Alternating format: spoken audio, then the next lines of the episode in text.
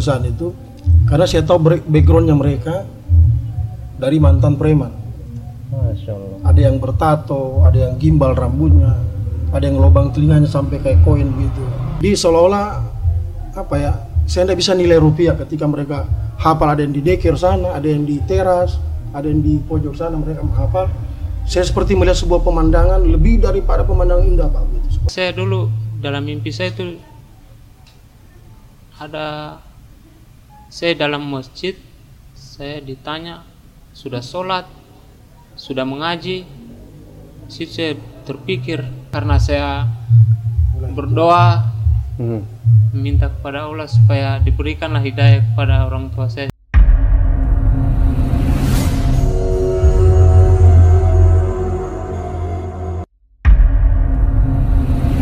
Jadi eh, kalau boleh tahu Pak, di yayasan ini ada berapa tingkatan santrinya? Kalau tingkatan ada tiga tingkatan. Yang pertama kelas ikra anak SD. Itu jamnya masuk pada asar. Nah, itu jumlahnya mereka itu sekitar 40 kurang lebih 3 40 orang lah. Dari semua, dari sekitar sini ya, kompleks ini. Ya kompleks ini. Maka sebagian ada bagian dari luar sebagian. Hmm. Seperjalan lah sebagian. Iya. Nah, kemudian sesi kedua jam setengah lima sampai setengah enam itu anak SMP. SMP.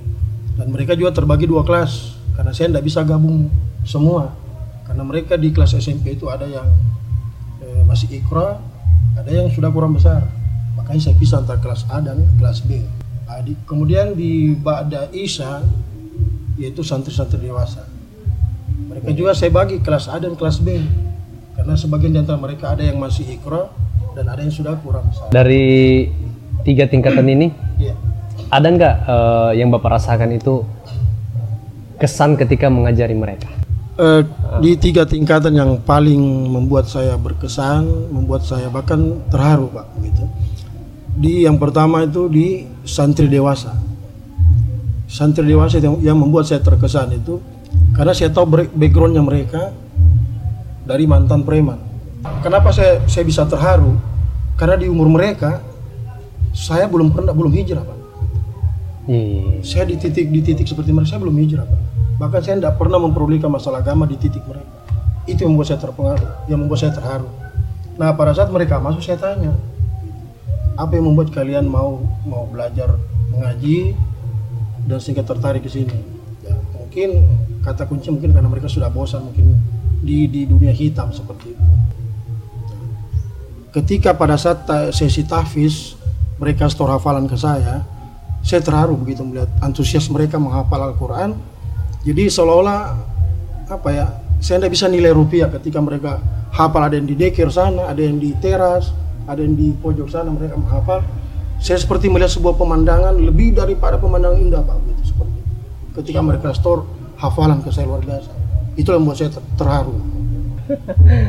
Ya, terus gini Pak, Eh, ketika eh, Pak Anton tahu background eh, santri ya dewasa ya yang datang ini, oh background ini preman, ya, apakah anda khawatir bilang, uh nanti saya diakalin, nanti saya dicelakain, atau pokoknya hal yang buruk terjadi sama saya? Alhamdulillah kalau rasa was-was pada saat mereka datang, ya alhamdulillah tidak ada sih pak.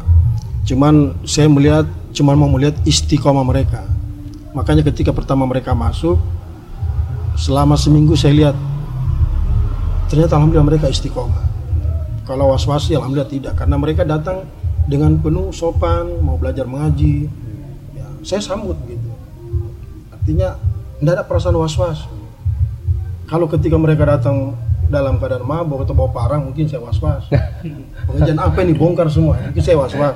Iya. Tapi masya Allah pada saat itu malah mereka datang mau minta belajar mengaji, mereka sopan. Oke, insya Allah kita saya sambut, saya terima. Ya, teman-teman, eh, saya akan memperkenalkan beberapa santri perwakilan eh, Pak Anton yang backgroundnya itu mantan preman.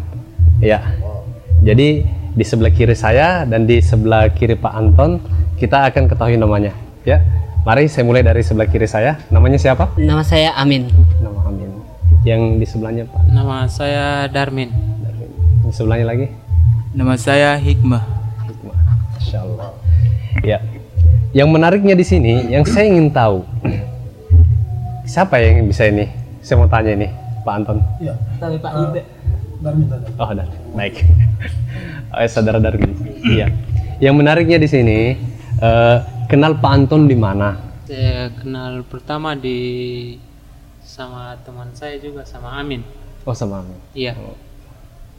Terus eh, ci- eh, awal mulanya itu timbul niat ingin mengenal Islam lebih jauh lagi. Itu dari mana awalnya? Apakah pernah ada masalah yang berat, terus tiba-tiba, aduh kayaknya memang saya mau kembali saja deh begitu, atau mungkin ajakan teman, atau mungkin karena faktor wanita, atau apalah, atau karena Allah, iya. Itu semua dari hati saya, Pak. Dari hati dan semua itu dari Allah. Betul, betul. Masya Allah. Ah, ah. Awalnya saya itu hari diberikan mimpi lah, Hmm. berikan mimpi suruh sholat, suruh mengaji. Akhirnya saya dulu dalam mimpi saya itu ada saya dalam masjid, saya ditanya sudah sholat, sudah mengaji.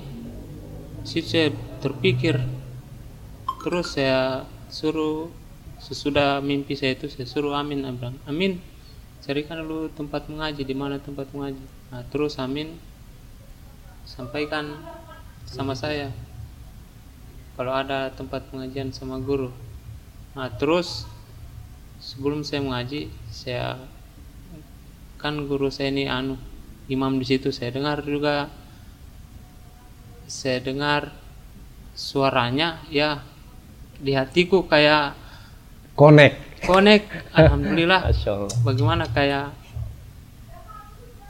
merdulah saya dengar. Rindu. Iya. Setelah sholat rindu lagi ingin dengar ya. Iya. Masya Allah. alhamdulillah habis itu saya bilang oh ya carikan saja kita pergi mengaji alhamdulillah kita mengaji sampai sekarang alhamdulillah sudah ikut empat Ah, ah. Masya Allah. Luar biasa sekali. Awalnya sama sekali enggak buta sama sekali. Apa itu alif, apa itu. Tidak tahu